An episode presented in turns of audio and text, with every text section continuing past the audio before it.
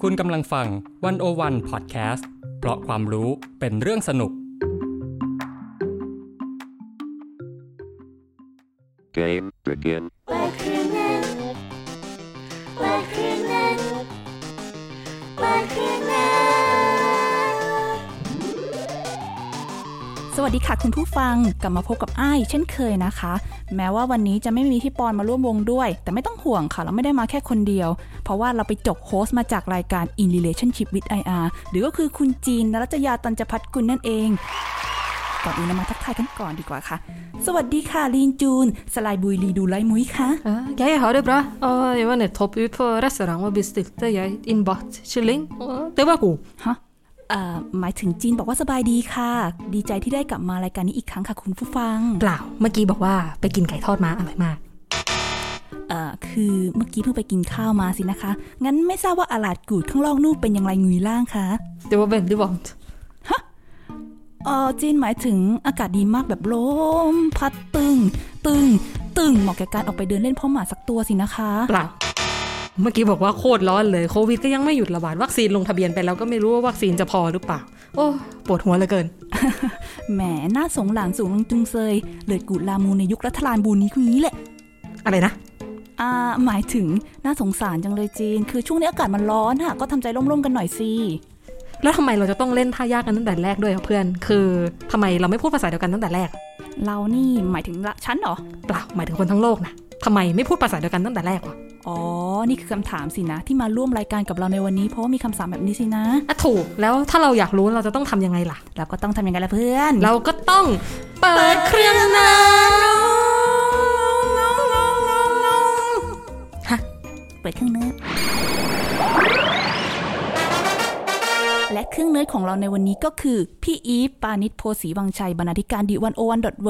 สวัสดีค่ะพี่อีฟ หวัสดีค่ะหวัสดีสุภูสุขคนเด้อสำบายดีบอ อ๋ออ๋อเดี๋ยวเดี๋ยวพี่อีฟขอกลับมาหมวดภาษากลางนิดนึงเนาะเพราะว่าวันนี้จีนเนี่ยมีเรื่องจะมาถามพี่อีฟแหละ อ่า พี่ครับ ครับ เรื่องมันมีอยู่อย่างนี้ครับ ก็คือว่าทำไมคนทั้งโลกถึงไม่พูดภาษาเดียวกัน อุ้ยทำไมถามยากจัง เอ้ยมันก็ต้องท้าทายกันหน่อย รายการนี้เขายากแบบนี้ทุกครั้งอยู่แล้วเหรอ ไม่หรอก อ่ะ โอเค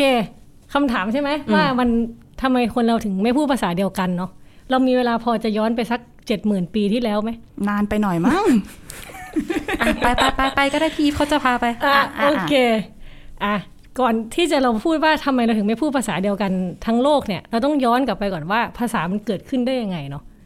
ทำไมลิงอย่างเราเนี่ยถึงมานั่งอัดพอดแคสต์กันได้ใช่ไหม เออ นั่นน่ะสิ อ่ะเดี๋ยวเล่าให้ฟังแต่ว่าก่อนอื่นเนี่ยจะบอกก่อนว่าข้อมูลที่จะเล่าทั้งหมดนี้มาจากหนังสือสองเล่มเนาะแต่จะเล่าแบบแซบๆนัวๆให้ฟังเลย เล่มแรกก็คือมาจากเรื่องเซเปียนเนาะซึ่งคนน่าจะเคยอ่านกันอยู่นะคะ ของยูวาลโนอาห์แฮนรีเนาะนักประวัติศาสตร์อิสราเอลนะคะ อีกเล่มหนึ่งคือเล่ม A Little Book of Language นะคะอ่าภาษาถอดรหัสพระจันทร์การสื่อสารของมนุษย์นะคะ เขียนโดยคุณเดวิดคริสตันเนาะซึ่งตีพิมพ์ภาษาไทยด้วยสำนักพิมพ์มุกสเคปเพื่อนบ้านเรานี่เองนะคะขายของขายของ นิดหน้อยนิดนึง ค่ะโอเค เอาพร้อมพร้อมเวลาพร้อมย้อนเวลากันยัง พร้อมมาตั้งแต่ชาติที่แล้วแล้วค่ะ สุดยอด เมื่อกี้จะบอกประทับใจการพูดภาษาอะไรแล้วนะของ Norwegian น Norwegian เจียน อ่า ของไอ้ภาษาอะไรนะ ภาษาลูภาษาลูใคร ภา ๆก็ ษาลู รู้กัน โอเคอ่ะก่อนที่จะเกิดรูกับนอร์วเจียนเนี่ยมันมีเรื่องราวก่อนหน้านั้นมามากมาย มนุษย์เนี่ยเอาเราเราย้อนไปสักเจ็ดหมื่นปีที่แล้วเนาะมันเกิดเรื่องหนึ่งที่น่าตื่นเต้นมากก็คือ มันเกิดการปฏิวัติการรับรู้ของโฮโมเซเปียน ปฏิวัติการรับรู้เหรอคะ ใช่ ฟังดูยิ่งใหญ่เนาะ การ มาก ปฏิวัติการรับรู้เนี่ย มันทำให้เราก่อสร้างสังคมที่ประณีตขึ้นมา หรือที่เรียกว่าวัฒนธรรม ต่อมามันมีชื่อเรียกว่าประวัติศาสตร์ อ่า อ่า เพราะว่าเรามีการปฏิวัติการรับรู้เราถึงมาถึงจุดนี้ได้นค และไอปฏิวัติการรับรู้เนี่ยมันคืออะไรคะพี่อีฟ อืมเล่าให้ฟังอย่างนี้ แต่เดิมเนี่ยย้อนกลับไปเมื่อประมาณ 2.5 ล้านปีที่แล้วเนี่ยบรรพบุรุษที่ดูคล้ายมนุษย์เนี่ยเป็นสัตว์ที่ไม่เรียกได้ว่าไม่สลักสำคัญอะไรบนโลกใบนี้ ไม่ได้มีความหมายอะไรอยู่ๆไปเออไม่ไม่ได้มีมีความพิเศษเหมือนอย่างเราเนาะแต่จนที่พี่บอกว่าอ่ามันเกิดการปฏิวัติการรับรู้เนาะเกิดการปฏิวัติการรับรู้ได้ยังไง เราต้องย้อนกลับไปว่ามนุษย์โบราณเนี่ยมันมีหลายสปีชีส์ แต่ว่าเรามาดูที่สปีชีส์ใกล้เราก็คือเซเปียนเนี่ยเนาะมันมีลักษณะ 2 อย่างก็คืออย่างแรกมีสมองขนาดใหญ่อ่า สมองขนาดใหญ่ยังไงก็คือน้ำหนักสมองของโฮโมโฮโมเซเปียนเนี่ยคิดเป็นละคิดเป็นร้อยละ2ถึง3ของน้ำหนักร่างกาย แต่ว่ามันกลับต้องการพลังงานขณะพักถึงร้อยละ25 ของพลังงานทั้งหมด ส่งผลให้อะไร ส่งผลให้หนึ่งเราต้องใช้เวลาหาอาหารมากขึ้นสองกล้ามเนื้อฟีบลงเออก็คือ มันต้องเปลี่ยนพลังงานที่ส่งจากกล้ามเนื้อแขนท่อนบนไปเนี่ยไปส่งให้สมองแทนอ่ะเปรียบเทียบเหมือนเปลี่ยนงบจากกลาโหมให้ไปใช้งบด้านการศึกษาแทน เอ้ยคุ้นๆนะ คุ้นพๆล็อตแบบนี้ คุ้นอยู่แต่ไม่รู้ของเรางบมันเป็นยังไงเหมือนกันไม่รู้เป็นแบบนี้หรือเปล่านะ อ่า อ่ะ อัน เดี๋ยว นี้ กลั ก็ บ เอาไว้ก่อนไว้ก่อนไปไป อ่ะกลับมากลับ โอ มา เค แล้วทีนี้พอ อย่าเพิ่งอย่าอย่างแรกสมองใหญ่ใช่ไหม อ่ะ อ่ะ ใช่ อาจีนจะถามว่าอะไรเมื่อ อ๋ กี้ อแล้วพอทีนี้เราสมองใหญ่แล้วกล้ามเนื้อเราฟีบลงเนี่ยแล้วมันเกิดอะไรขึ้นต่อพีบ มันมีอีกเรื่องหนึ่งที่เราเกิดขึ้นคือจู่ๆมนุษย์บรรพบุรุษเราเนี่ย ก็ไปเดินตัวตรงบนขาสองข้างเลย จากสี่ข้าง จากสี่ เนี่ยนะ เออจากสี่ที่มันจะมีเอามือเท้าเดินสี่ขาใช่ไหม อืม เนี่ยจู่ๆมนุษย์ก็ยืนตัวตรงบนขาสองข้าง ยืนแล้วเป็นทำยังไงทำให้เรายืนมองเห็นเหยื่อกุ๊กกุ๊กกุ๊กกุ๊กอยู่ในทุ่งหญ้าสวรรค์หน้าใช่ไหมมอง โอ้ มองเห็นและสิงโตมาไม่มา แล้วทีนี้ยังไงมือข้างหนึ่งไม่ได้ใช้บันพื้นมันก็ว่าง มือเราว่าง มือว่าง อ้าวมือว่างแล้วทำยังไง มือว่างก็เลยเอ้าก็เลยเอาไปทำอย่างอื่น อย่างเช่น ทำอย่างอื่นเช่นบอกคว้างก้อนหินอย่างนี้ หรือโบกให้สัญญาณเห รือพิมพ์งานอย่างนี้ หรือพิมพ์งาน โอ้ สงสัยเขาน่าจะรู้ว่าเราจะมาพิมพ์งานในอนาคตเขาก็เลยเดอเพราะเออใช่ไหมพอมือว่างเสร็จปุ๊บทำยังไงมือ ไม่มีอะไรทำแทนที่มันจะใช้เดินต่อแต่บนพื้นมันไปคว้างก้อนหินมันโบกให้สัญญาณมันเลยทำให้เกิดการเพิ่มกระแสประสาท แล้วก็ทำให้กล้ามเนื้อมันได้แบบฝึกทำงานที่ละเอียดมากขึ้นทำงานละเอียดมากขึ้นยังไง เราก็เลยสร้างเครื่องมือที่ประณีตแล้วก็ซับซ้อนขึ้นได้ เช่นพวกแบบทำลิ่มทำอะไรแบบเนี้ยเออ แต่ว่าทีเนี้ย มันไม่ใช่แค่นั้นนะไอการที่จู่ๆบรรพบุรุษเราเดินตัวตรงบนขาสองข้างอะมันไม่ได้ส่งผลให้มือเราว่างอย่างเดียว มันยังไงอีกคะพี่อีฟ มันเป็นส่งผลหนึ่งที่เป็นโศกนาฏกรรมของโลกใบนี้เลย ซึ่งก็คือ มันทำให้เราปวดคอเว้ย เอ้ยได้ไงอ่ะ จริง ๆ ได้ไง ปกติสมองถ้าเราเออถ้าเราเดินสี่ขาใช่ไหมไอตัวเนี้ยมันจะรับน้ำหนักคอได้ไง ตัวนี้ตัวนี้คือของ ตัวตัวเขาเรียกว่าอะไรตัว บ่า แขน บ่า แขนเราบ่าเราอะจะรับน้ำหนักคอได้ แต่พอจู่ๆเรามายืนสองขาเอ้า คอมันหนักไงหัวสมองก็ยิ่งแบบใช่ไหมน้ำหนักสมองเราก็เยอะอะไรเงี้ยเราก็เลยปวดคอ อ๋อแล้วเราก็มานั่งพิมพ์งานเพราะมือว่าง ใช่เนี่ยดูสิ ยิ่งปวดหลังปวดคอกันไปใหญ่เลย เพราะว่าอีมนุษย์เนี่ยมันดันไปยืนสองขาซะอย่างนั้น ใช่ยืนสองขาทำไมต้องกลับไปถามบรรพบุรุษ เออ แล้ว อืม แล้วเราแล้วพอยืนสองขาแล้วมันยังไงต่อพี่ แล้วมันมันมันดียังไง ปวดหลังก็ปวดหลังแล้วการยืนสองขา มันทำให้เรามีอะไรดีๆ เกิดขึ้นบ้างไหมพี่ การยืนสองขามันทำให้เรามีอารยธรรมไง อย่างที่เกริดไว้ตอนต้นว่ามันเกิดการปฏิวัติการรับรู้ใช่ไหม ก็คืออย่างนี้ในช่วง 70,000 ปีที่แล้วถึงถึง 30,000 ปีเนี่ย มันมีการสร้างอะไรเยอะมากเลย สร้างเรือ สร้างตะเกียงน้ำมัน คันธนูลูกศรเข็ม มีการสร้างงานศิลปะ ที่ที่โด่ที่โด่งดังมากคือสิงโตสตาร์เดลที่มีหัวเป็นสิงโตร่างเป็นคนใช่ไหม ซึ่งสิ่งเนี้ยมันแสดงถึงการมีศาสนา มีการค้า มีชนชั้นทางสังคม เออ นักวิจัยเขาก็เชื่อว่าสิ่งเนี้ยเป็นผลผลิตของการปฏิวัติความสามารถทางการรับรู้ของเซเปียน ยิ่งใหญ่ คิดคิดดูว่าแค่เดินเดินสองขาเฉยมันนำมาสู่พัฒนามาสู่อะไรที่ไกลมาก เออ อืมทีนี้เขาก็สงสัยกันว่าอ้าวแล้วทำไมจู่ๆเซเปียนมันไปฉลาดกว่าสัตว์อื่น คือมันมันมีโฮโมหลายโฮโมเนาะมันไม่ใช่แค่โฮโมเซเปียนมันมีโฮโมอิเล็กตัสมีโฮโมมีนีแอนเดอร์ทันอะไรเงี้ยเยอะ แต่เซเปียนเนี่ยเป็นเป็นคล้ายๆกับเป็นโฮโมเดียวที่เอาชนะสัตว์อื่นทั้งมวลอะ เออ ขึ้นมาได้ ทำไม เออ อ อ ยู่ๆมันถึงได้โดดเด่นขนาดนั้นล่ะคะ เออเขาก็เขาก็เชื่อกันว่ามันมีการเปลี่ยนแปลงพันธุกรรมโดยบังเอิญ บังเอิญ เป็นเรื่องบังเอิญที่เราทำได้ เป็นเรื่องบังเอิญใช่ เป็นเรื่องบังเอิญที่เราเหิมเกริมขึ้นมา เป็นเรื่องบังเอิญที่เราปวดคอเนี่ยถึงตอนนี้ เออ ทีนี้เนี่ยมันมันก็เลยเขาเรียกว่ามันเป็นการกลายพันธุ์จนเกิดต้นไม้แห่งความรู้หรือชื่อเรียกเนาะอืม นั่นแหละ ก็ถ้าเกิดว่าถามว่าทำไมเกิดกับเซเปียนก็คงตอบได้เพียงว่าน่าจะเป็นเรื่องบังเอิญล้วน คือพอละมือเราว่างเราเดินสองขา เราก็มีอารยธรรมเกิดขึ้นมาภาษาของเราเกิดขึ้นณตอนนั้นเหรอคะพี่อีฟ ๆมันมันมันพัฒนามาเยอะเนาะแต่ว่าภาษาของเซเปียนเนี่ยไม่ใช่ภาษาแรกในโลก เวลาเราพูดถึงภาษาเนี่ยมันยังไม่ใช่แบบโอ้ยการเขียนมีแกรมมาแล้วอะไรแบบนั้นเนาะมันค่อยๆ พัฒนามาใช่ไหม แต่ว่าย้อนไปก่อนว่าภาษาของเซเปียนไม่ใช่ภาษาแรกในโลก สัตว์ทุกชนิดมีภาษาเป็นของตัวเอง อืม เออแม้แต่พึ่งหรือมดเนี่ยเขาก็มีวิธีสื่อสารกันด้วยวิธีของเขาใช่ไหมด้วยวิธีซับซ้อนเช่นบอกได้ว่า อาหารอยู่ตรงไหนอะไรอย่างเงี้ยเออแล้วก็ สัตว์มันมันมีมันมีเขายกตัวอย่างเนาะนักสัตววิทยาเนี่ยเขาไปทดสอบในลิงเขียว ลิงเขียว เออเขาบอกว่าลิงเขียวเนี่ยมีการใช้เสียงที่แตกต่างในการสื่อสาร สมมุติว่าบอกว่าระวังนกอินทรีมันจะพูดอีกเสียงหนึ่งร้องอีกเสียงหนึ่งแล้วมันจะมีเสียงที่ต่างไปบอกว่าระวังสิงโตไม่เหมือนกันนะนกอินทรีกับสิงโตเนี่ยใช้เสียงไม่เหมือนกันเขาเคยทดสอบไปเปิดเปิดเสียงที่ฝูงลิงเขียว เปิดเสียงที่เป็นคล้ายๆเสียงร้องของมันอะมันวิ่งหนีกันกระเจิดกระเจิงเลยนะ เพราะว่าได้ยินเพื่อนบอกว่าอ๊อกอ๊อกระวังสิงโตอะไรอย่างเงี้ย เอออะไร นะ อะไรแบบนั้นอะไรเงี้ย หรือเราจะเห็นยังมีนกแก้วที่สามารถเรียนเสียงคนได้ เออนกแก้วมันก็มีภาษาของมันเหมือนกัน อ้าวแล้วทีนี้ภาษาของสัตว์กับภาษาของมนุษย์มันจะต่างกันตรงไหนในเมื่อ สัตว์ก็พูดได้เราก็พูดได้ แล้ว อืม อะไรที่ทำให้ภาษาของมนุษย์มันสุดแสนจะพิเศษ คำถามคมมากจิน มันอย่างนี้เขาเขาก็มีการมาดูเนาะกลางดูว่าภาษาของมนุษย์มันมันพิเศษยังไง ภาษาของมนุษย์เนี่ยมันยืดหยุ่นได้เนาะแล้วก็เราสามารถเชื่อมโยงกับเสียงแล้วก็สัญลักษณ์ที่มีอยู่อย่างจำกัด จนได้ประโยคนับไม่ถ้วนอ่ะยกตัวอย่างเช่น เมื่อกี้ลิงมันอาจจะพูดได้แค่ระวังนกอินทรีใช่ไหมแต่เราเนี่ยสามารถเล่าข้อมูลมหาศาลรอบตัวได้ เช่นสมมติอ่ะยกตัวอย่าง ลิงมันมันคำมันมันจำกัด แต่ของเราเล่าได้เลย สมมติเมื่อเช้าตรงคุ้งน้ำเนี่ยเห็นสิงโตกำลังตามรอยฝูงไบซันอยู่ นี่กลับมาเล่าให้เพื่อนฟังนะเออแล้วอธิบายให้เห็นถึงตำแหน่งที่แน่นอน เส้นทางหลากหลายเข้าไปตรงไหนคือมันมันยืดหยุ่นได้ แล้วก็อ่าประโยชน์มันไม่ได้มันไม่ได้อยู่อย่างจำกัดเอออันนี้ก็เป็นลักษณะพิเศษ แต่มันมีอันนึงที่น่าสนใจมาก อันนี้เรื่องในเซเปียนเขาเขาก็พูดถึงว่าน่าสนใจเขาบอกว่า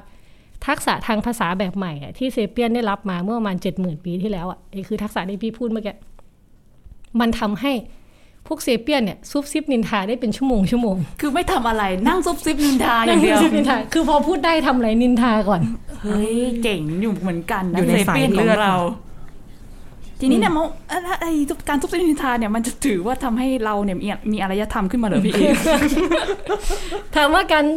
เมาส์มอยเนี่ยใช่ไหมซุบซิบนินทามันดียังไง มันมันเป็นการเมาส์มอยแบบสร้างชาตินะ เฮ้ย อ่า สร้างชาติ ในความ ได้ไงเนี่ย มันก็ในความหมายว่ามันเอาไว้ตรวจสอบสังคม อ่า เช่น สมมุติเราอยู่กันเป็นฝูงใช่ไหมเราอยู่กันเป็นกลุ่ม เราจะรู้ได้ไงว่าใครทำอะไรไม่ดี เราก็ต้องนินทากันไง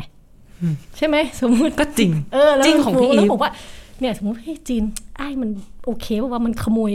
เนื้อวัวเมื่อวานที่เราแอบเก็บมาป่าววะอะไรอย่างเงี้ย แล้วเหล่าเซเปียนก็จะไปคอยตรวจสอบว่าเรื่องนี้จริงหรือเท็จอะไรแบบนั้น ใช่ เฮ้ มัน ย ก็เลยเกิดการนินทาตรวจสอบสังคมใครไม่ดีก็ถูกกันออกไปเออ นั่นก็แปลว่าเราก็ด่ารัฐบาลได้สินะ เพราะว่ามันอยู่ใน DNA ของเราไงล่ะ นะรัฐบาลไม่ต้องเมามอยแบบพูดไปเลยตรง อ่าๆกลับมาก่อนกลับมาก่อน ๆ โอเค คือ อืม นอกจากที่พี่อีฟว่าภาษาของมันยืดหยุ่นแล้วเนี่ย ลักษณะเฉพาะของภาษามนุษย์ที่มันไม่มีในสัตว์เลยเนี่ย มันมีอะไรอีกบ้างคะพี่อีฟ อืมลักษณะเฉพาะมีแน่นอน ซึ่งสิ่งเนี้ยทำให้มนุษย์เนี่ยเรียกได้ว่าเกิดเหิมเกริมบนโลกใบนี้เลยล่ะ สิ่งที่ทำเออสิ่งที่ทำให้เรายิ่งใหญ่ในโลกใบนี้เลย ก็คือมนุษย์เนี่ยมีความสามารถในการถ่ายทอดข้อมูล เกี่ยวกับสิ่งที่ไม่มีอยู่จริง เฮ้ย แค่นี้เนี่ยนะ แค่นี้แต่มันยะมันยิ่งใหญ่มากนะ เรามโนเก่ง ใช่เรามโนเก่ง เราจินตนาการใช่ไหมเราอะไรเราไม่เคยเห็นไม่เคยสัมผัสไม่เคยได้กลิ่นเราเราพูดได้ว่ามันมี เช่น เช่นอะไร เช่นยังไงดี เช่นกินไก่อร่อยมากเลย แต่วันนี้พี่ไม่ได้กินไก่มา อืมแต่พี่อีฟก็จะมโนว่าเออไก่มันก็คงจะหอมๆอร่อยอร่อยๆเนาะ ใช่ใช่ใช่อ่ะแต่ถ้าเกิดได้เห็นภาพกว่านั้น เราคิดภาพว่าเราเห็นดวงอาทิตย์ใช่ไหมมนุษย์เห็นดวงอาทิตย์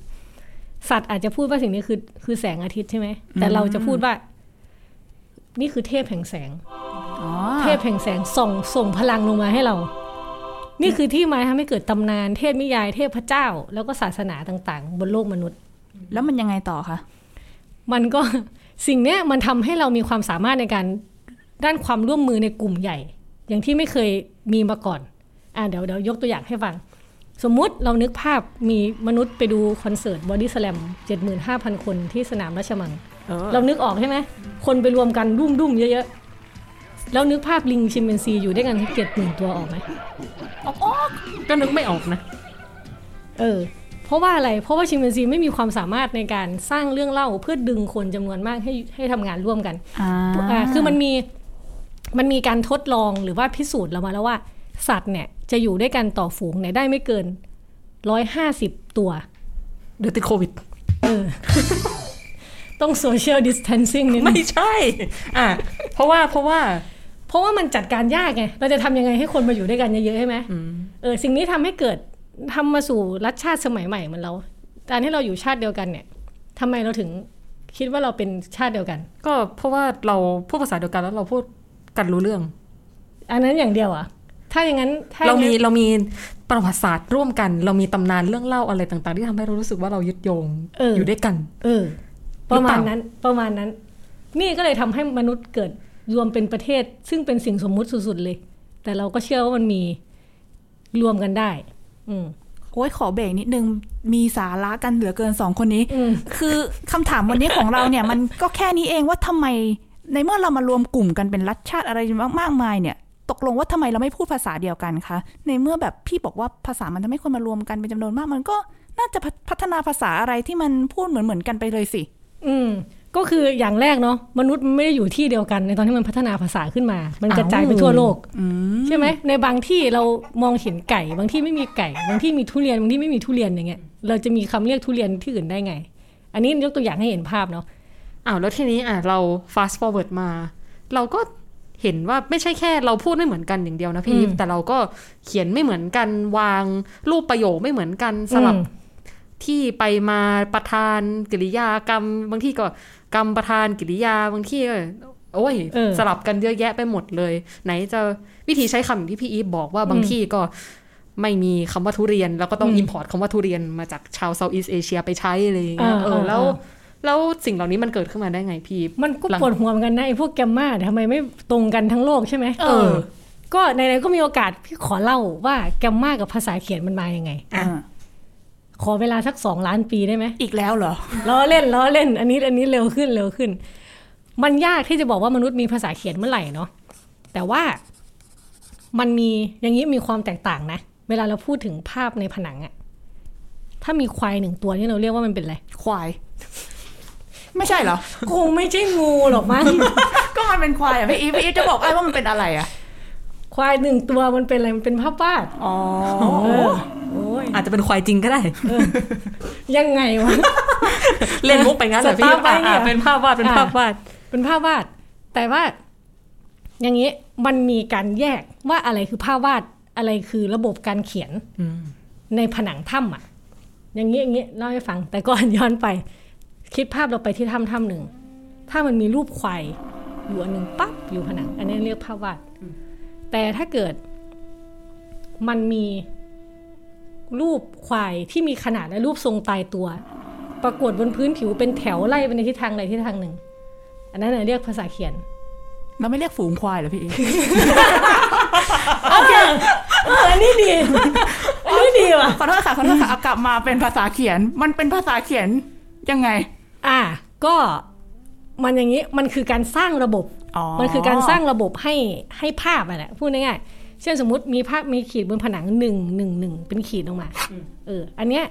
สิ่งเนี้ยรอยเช่นเนี้ยมันปรากฏขึ้นประมาณ 3 0,000 ปีก่อนคริสตกาล อืม คนเริ่มทำอะไรทำเครื่องหมายบากในกิ่งไม้ เช่นวันนี้เนี่ยฆ่าสัตว์มาสามตัวเอาบากบนไม้สามขีดเออหรือเก็บเมล็ดพืชมาได้สิบเมล็ดก็ไปบากใส่กระดูกหรือหรือใส่ไม้ เขาเรียกว่าไม้ช่วยนับ อืม เออ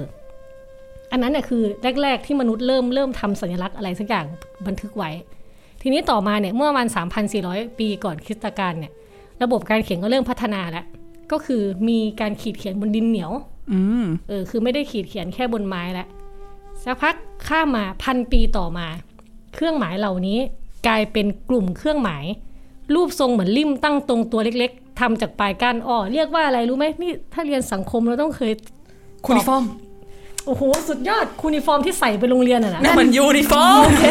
แอะแฮะกลับมาก่อนสิเพื่อนจะมีสาระหน่อยดิ คูนิฟ อร์มคูนิฟอร์ม โอเคคูนิฟอร์มก็คือเขาเรียกอักษรลิ่มอะ อ่า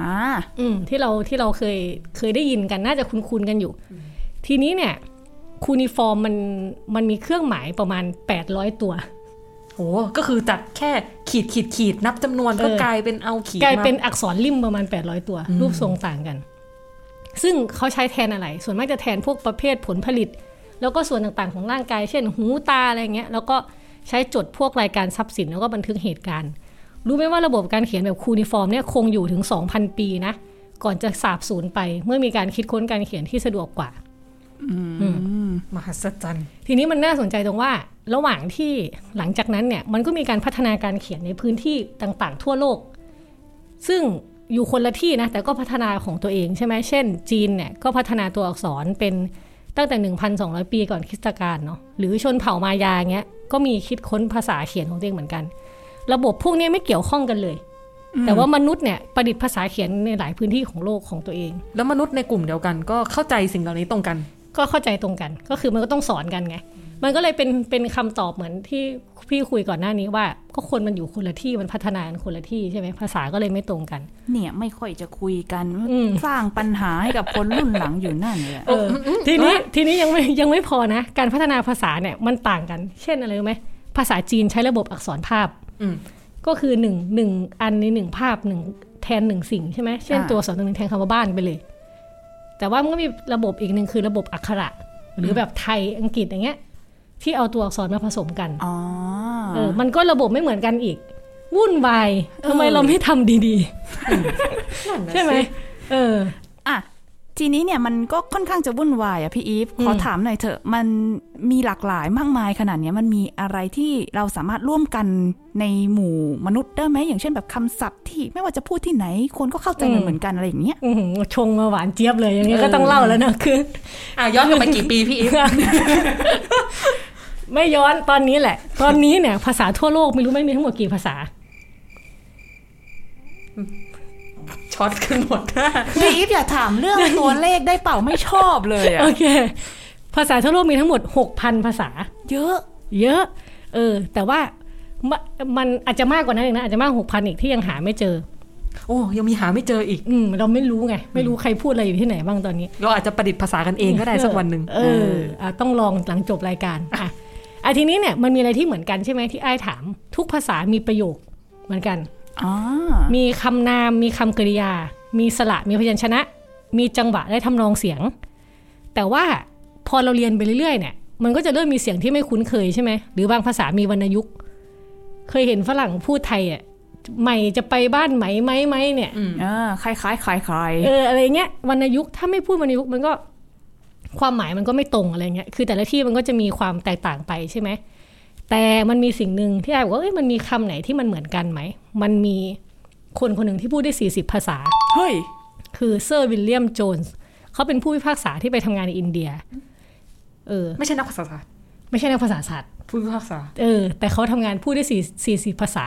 ว้าวซ่า เสร็จปุ๊บเนี่ยเขาก็ไปศึกษาภาษาสันสกฤตกรีกละตินเปอร์เซียเคลต์อย่างเงี้ยจนพบว่าภาษาเฮ้ยทำไมมันคล้ายกันยังเลย เออ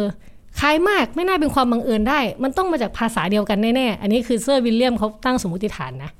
เออ ปรากฏว่ามันเป็นอย่างนั้นจริงเขาคิดถูก ตอนเนี้ยปัจจุบันเราเรียกภาษาโบราณนี้ว่าอินโดยูโรเปียน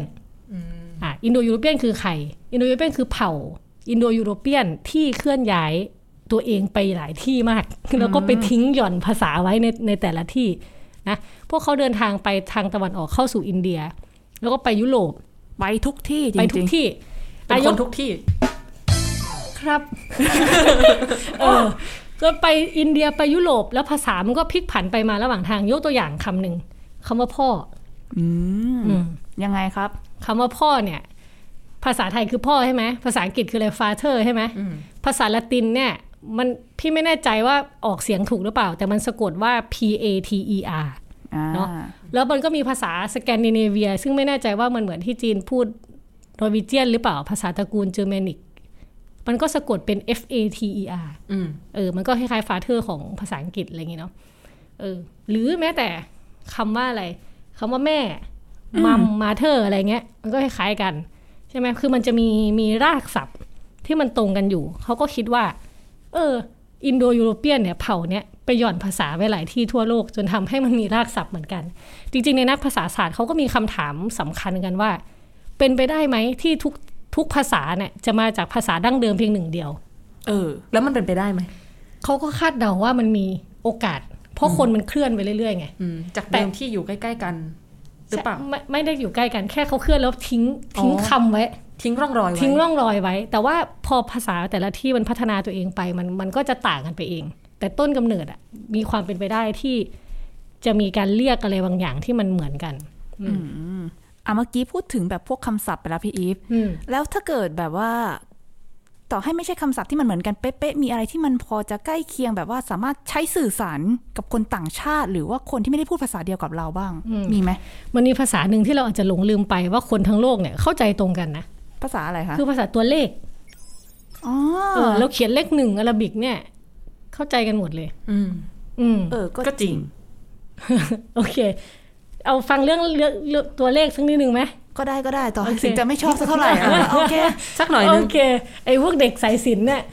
ทั้งโต๊ะเลยครับ เป็นเด็กแบบสายเวทไงสายศิลป์โอเคโทษครับอ่าอ่าก็ อ่ะ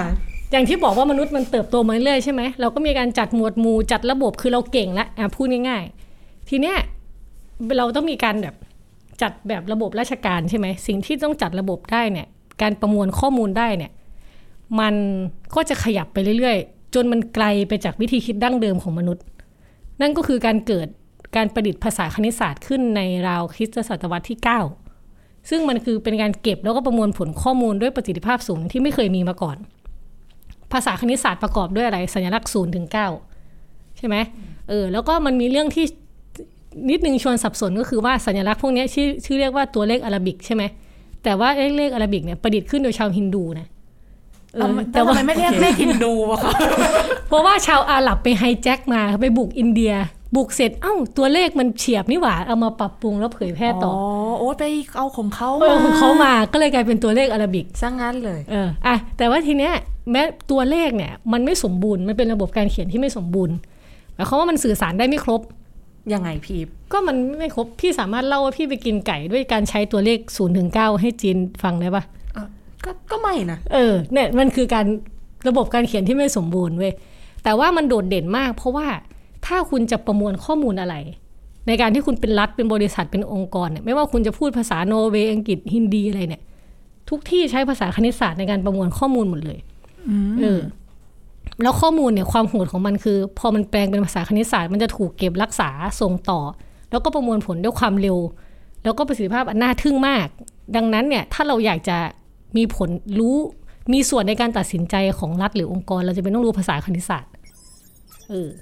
มันยิ่งใหญ่ขนาดไหน มนุษย์พยายามเปลี่ยนแนวความคิดที่มันเป็นไอ้นามธรรมอะให้เป็นตัวเลข เช่น ดัชนีความสุขอย่างนี้ อ๋อ ดัชนีความซื่อสัตย์ดัชนีความยากจนเลย KPI ต่าง ใช่คือพยายามแปลงให้มันกลายเป็นตัวเลข ไม่ชอบเลย ไม่ชอบเลยใช่ไหมดู เออ ไอ้ดูจะไม่ชอบตัวเลข ๆ มา แต่ ก เขาว่ามันก็วัดได้ใช่ไหมมันถึงมีประสิทธิภาพมาก ก็ไม่รู้ว่ามันวัดได้แค่ไหนนะ แต่เขาก็บอกว่า คือเมื่อไม่นานมาเนี้ยคณิตศาสตร์เนี่ยปฏิวัติวงการ คือไม่เอาละศูนย์ถึงเก้าเอาศูนย์กับหนึ่งพอ ใช้สองตัวมาใช้ในคอมพิวเตอร์ อืม ซึ่งคือเนี่ยที่เรานั่งดูกันอยู่เนี่ย ก็คือเป็นการผสมกันระหว่างศูนย์กับหนึ่งคอมพิวเตอร์ที่เราใช้อยู่ เออที่เราจะชอบเห็นในแมทริกซ์มาที่มันเป็นรหัสศูนย์หนึ่งศูนย์หนึ่ ใช่ งหนึ่ง ใช่ หนึ่ง ใช่ ศูนย์ศูนย์ศูนย์ ใช่ อ๋ออั อันนี้ความโหดของมันคือ คือการเขียนเนี่ยมันเกิดขึ้นเพื่อรับใช้การเรียนรู้ของมนุษย์ใช่ไหม แต่ว่าพอมนุษย์มันพัฒนามาเรื่อย ก็เลยมันอยากให้ความรู้ความรู้สึกนึกคิดเราด้วย อยากอะไรเงี้ย ก็เลยเปลี่ยนเลขเป็นศูนย์กับหนึ่ง ซึ่งนี่ยังไม่ใช่จุดจบของประวัติศาสตร์ เพราะว่ามันกำลังมีการคิดคิดค้น AI ซึ่ง AI เนี่ยใช้ภาษาแค่เลขสองเลขฐานสองของคอมพิวเตอร์เท่านั้น ก็คือศูนย์กับหนึ่งอย่าเพิ่งงงอย่าเพิ่งงง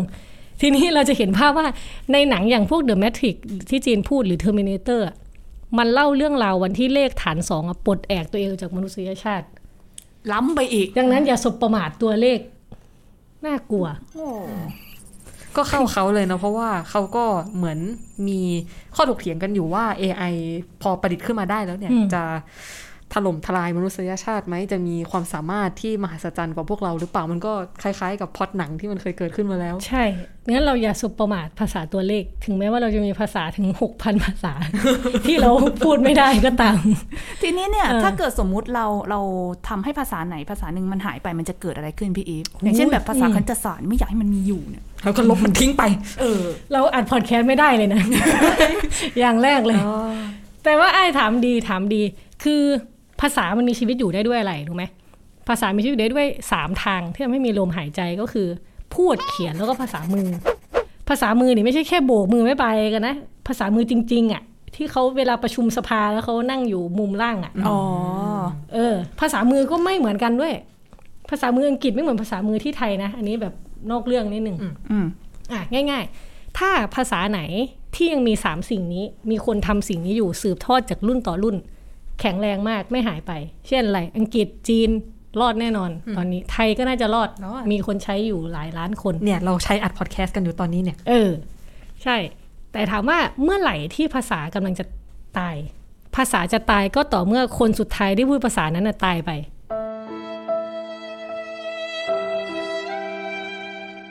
คือเรื่องแบบนี้มันเกิดขึ้นหลายแห่งทั่วโลกนะ คือตอนนี้มันมีหลายสิบภาษาที่มีคนพูดแต่เหลืออยู่คนเดียวคุยกับใครครับ คุยกับใครล่ะ นั่นนะสิ ก็คุยกับตัวเอง ซึ่ง คือ มัน คุยกับตัวเอง เออ แล้วก็มีหลายภาษาที่เหลือคนพูดอีกแค่ 20ถึง30 คน เช่นอะไรพวกชาวเผ่าในบราซิล หรือชาวเผ่าในอินโดอะไรเงี้ย แล้วไม่ใช่แค่นั้นเขาบอกว่าตอนเนี้ยภาษาของโลกครึ่งหนึ่งเนี่ยอาจจะสาบสูญในร้อยปีข้างหน้า สมมุติหารนะ เมื่อกี้บอก 6,000 ภาษาใช่ไหม